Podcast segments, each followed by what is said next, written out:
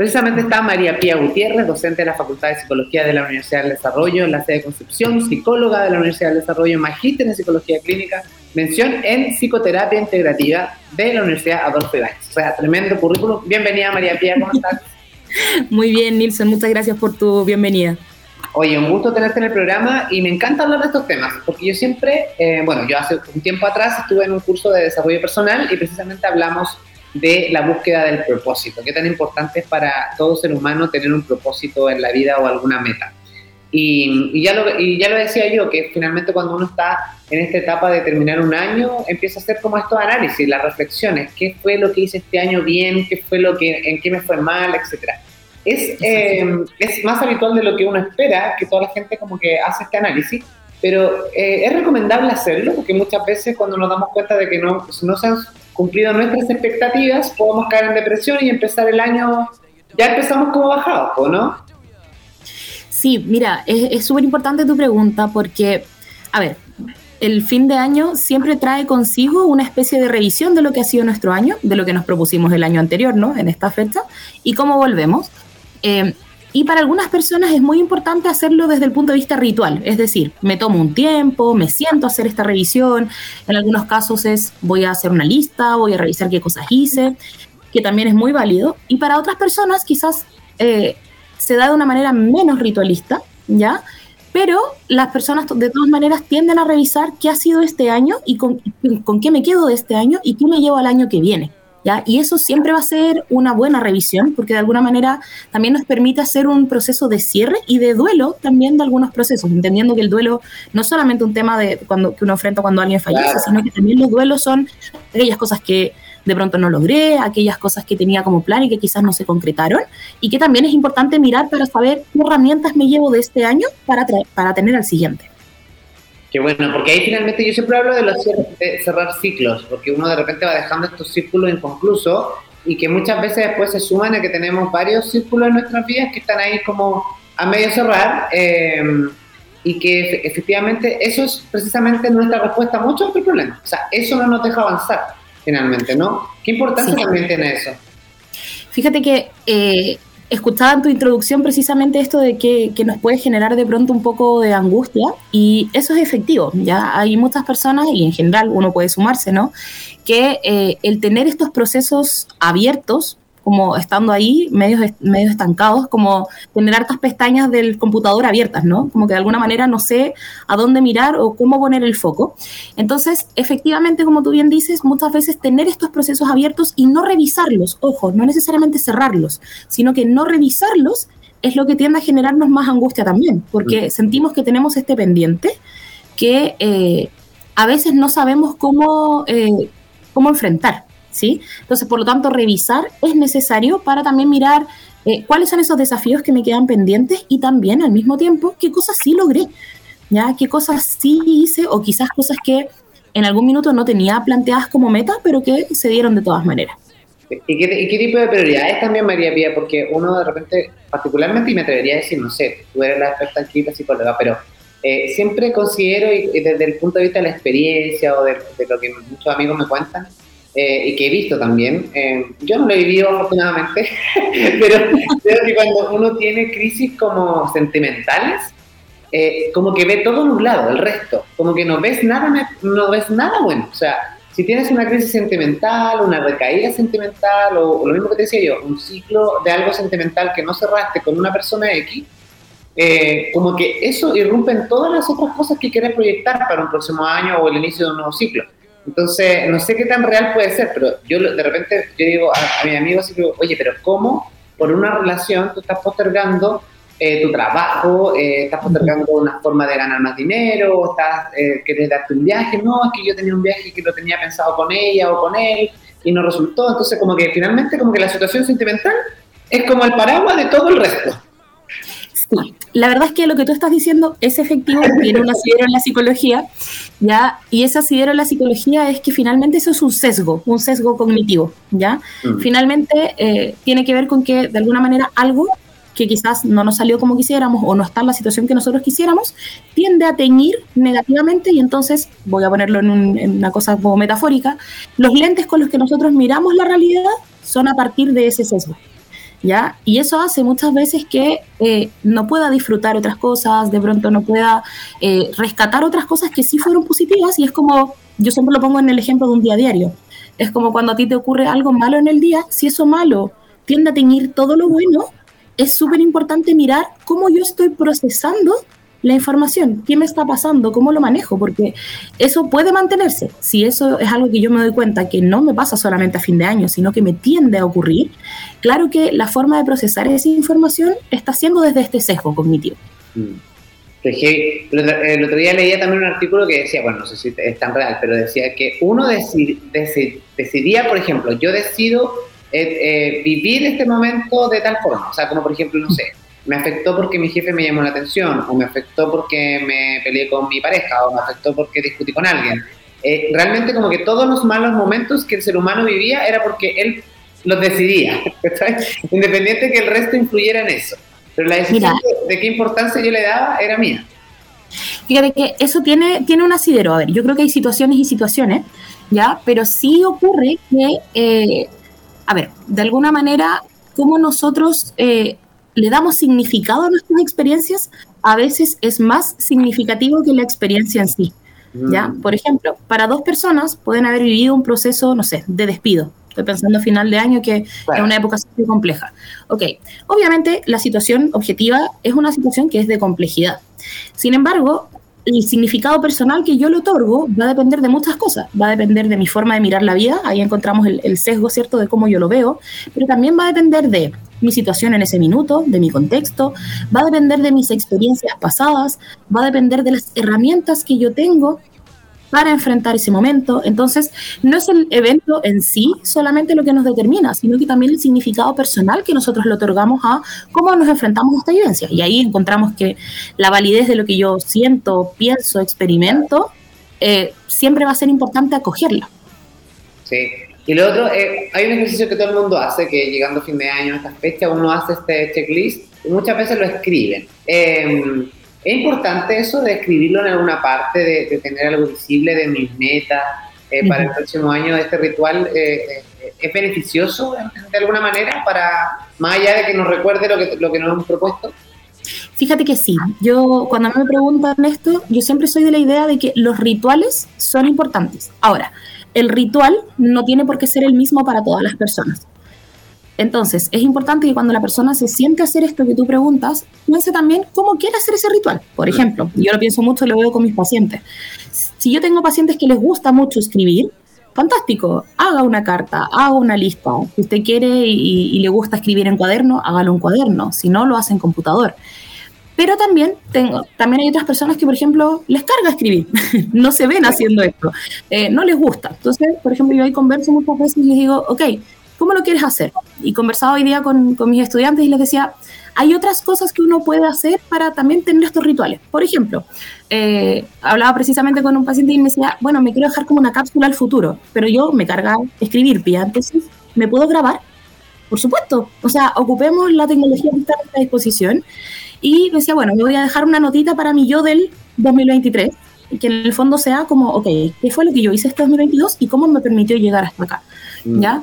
Ahora, los rituales siempre son importantes, obviamente, insisto, el ritual puede ser muy particular a cada persona, ¿ya? Ahora, sí, yo también creo ahí que el escribirlo tiene una cosa bien simbólica, o el grabarlo tiene una cosa bien simbólica, que es sacarlo de este imaginario que nuestra cabeza aguanta todo, ¿ya? Nuestra mente aguanta todo, y de repente nos damos vueltas en eso. Entonces, cuando lo logramos plasmar en papel, lo logramos plasmar en una grabación, ya se ordena, y eso ya es súper positivo para la persona. Qué bueno, porque además que yo creo que eso es como que también, o sea, más allá de que nos guste o no nos guste escribir, pero en realidad depende de los propósitos que tenga, que tenga cada uno. y no creo que vaya a escribir 30 cosas o 50 cosas en un año que quiera hacer. Finalmente siempre no son más de 10 o, o, los que son más, o más, más buenos para los rituales, pues voy a escribir un propósito por mes y van a ser dos. Pero hay otra cosa que finalmente cuando llega particularmente fin de año, y debe ser porque nosotros también estamos con el verano, etcétera, etcétera, vienen estos cambios de hábitos, eh, María Pía, porque uno de repente dice, ya, este, este nuevo año voy a hacer dieta, este nuevo año voy a hacer más deporte, este nuevo año voy a ser más ordenado en temas de, de, la casa, o este nuevo año voy a aprender a cocinar, etcétera. son pequeñas cosas que finalmente tienen un impacto diario en nuestra vida. Entonces, ¿qué pasa ahí también cuando, eh, cuando nos planteamos? Es como el lunes empiezo la dieta y finalmente pasan todos los lunes del año y nunca empecé.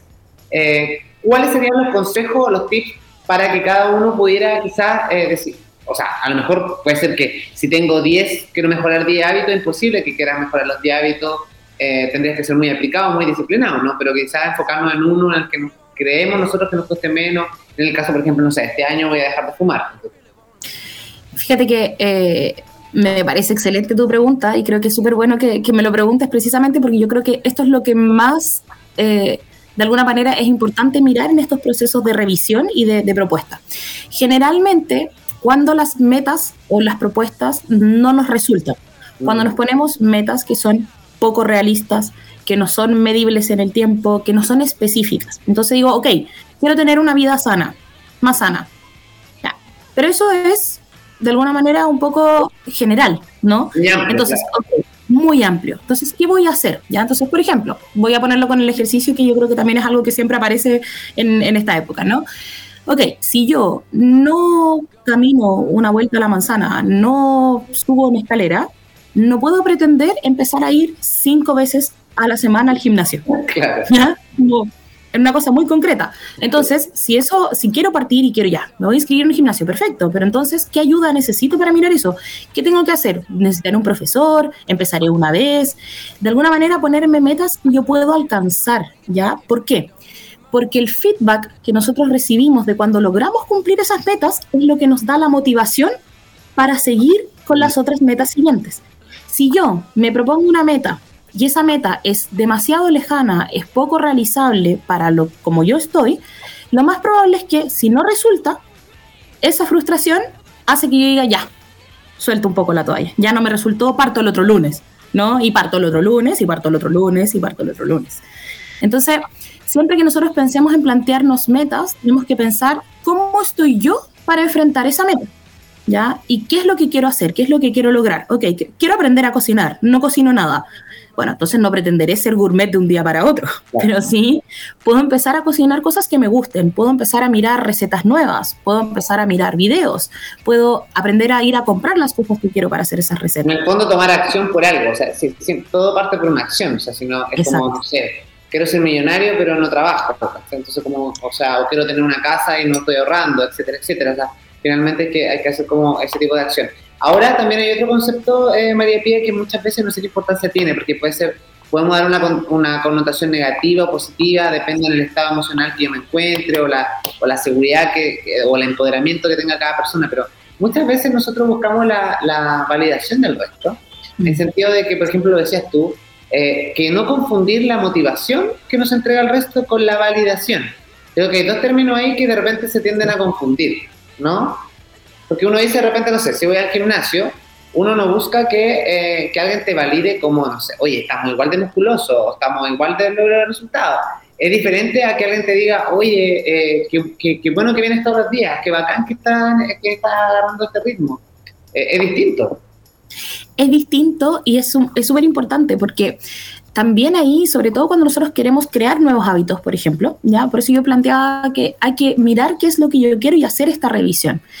Eh, cuando yo quiero plantear nuevos hábitos, tengo que mirar cuáles son los recursos que yo tengo, pero el apoyo social siempre es importante, que ahí está la distinción que haces tú, que en el fondo es quién me apaña, así como coloquialmente hablando, eh, quién me apaña en este proceso. O sea, si yo, no sé, quiero empezar a tener hábitos más saludables, ¿ya? Eh, es importante también que yo lo pueda conversar, que lo pueda compartir, le pueda comentar a mi círculo, a las personas que yo quiero, eh, qué necesito o cómo necesito que me ayuden y que me acompañen. Que no es lo mismo que que validen, ¿cierto? Externamente una decisión que es interna. Entonces es importante también ese contacto con los otros que me, acompañan eh, para hacerlos partícipes, porque si no se hace un poco cuesta arriba, ¿ya? Ahora, también ahí es importante mirar, son como cuáles son esos propósitos y también entender que hay propósitos que yo voy a querer compartir y externalizar con otros y hay otros que quizás yo voy a llevar muy en lo privado, ¿no? Como muy en mi forma y de alguna manera, claro, o sea, quizás hay cosas que yo quiero hacer más por mi cuenta. Ahora, siempre en esto hay que pensar que eh, las personas nunca estamos solas y que por tanto también el entorno en el cual nosotros nos movemos puede o facilitarnos mucho o dificultarnos también este proceso. Sí. Y que entonces, mensaje, es importante. Sí, tremendo mensaje que estás dando tú ahí, María Pía, de que nadie está solo. Yo creo que es súper importante. La gente de repente dice, oye, estoy solo, no tengo a nadie, nadie me apoya. Siempre hay alguien y finalmente, y creo que también va la actitud de uno de con quién puede confiar o a quién puede contar mis cosas, sus cosas o, o tener más confianza, pero yo soy un convencido de que nadie está realmente solo. Creo que el tema de, de, de, la soledad viene por un tema de casi autoexclusión, en que obviamente gatillan eh, cosas eh, en términos externos que te van afectando mentalmente y que obviamente, eh, hay alguien que nos está escuchando y que está en ese proceso de, o de que se siente vacío y solo, que busca ayuda, porque finalmente es súper importante detectar a tiempo ese tipo de, patología o de problemas que pueda tener.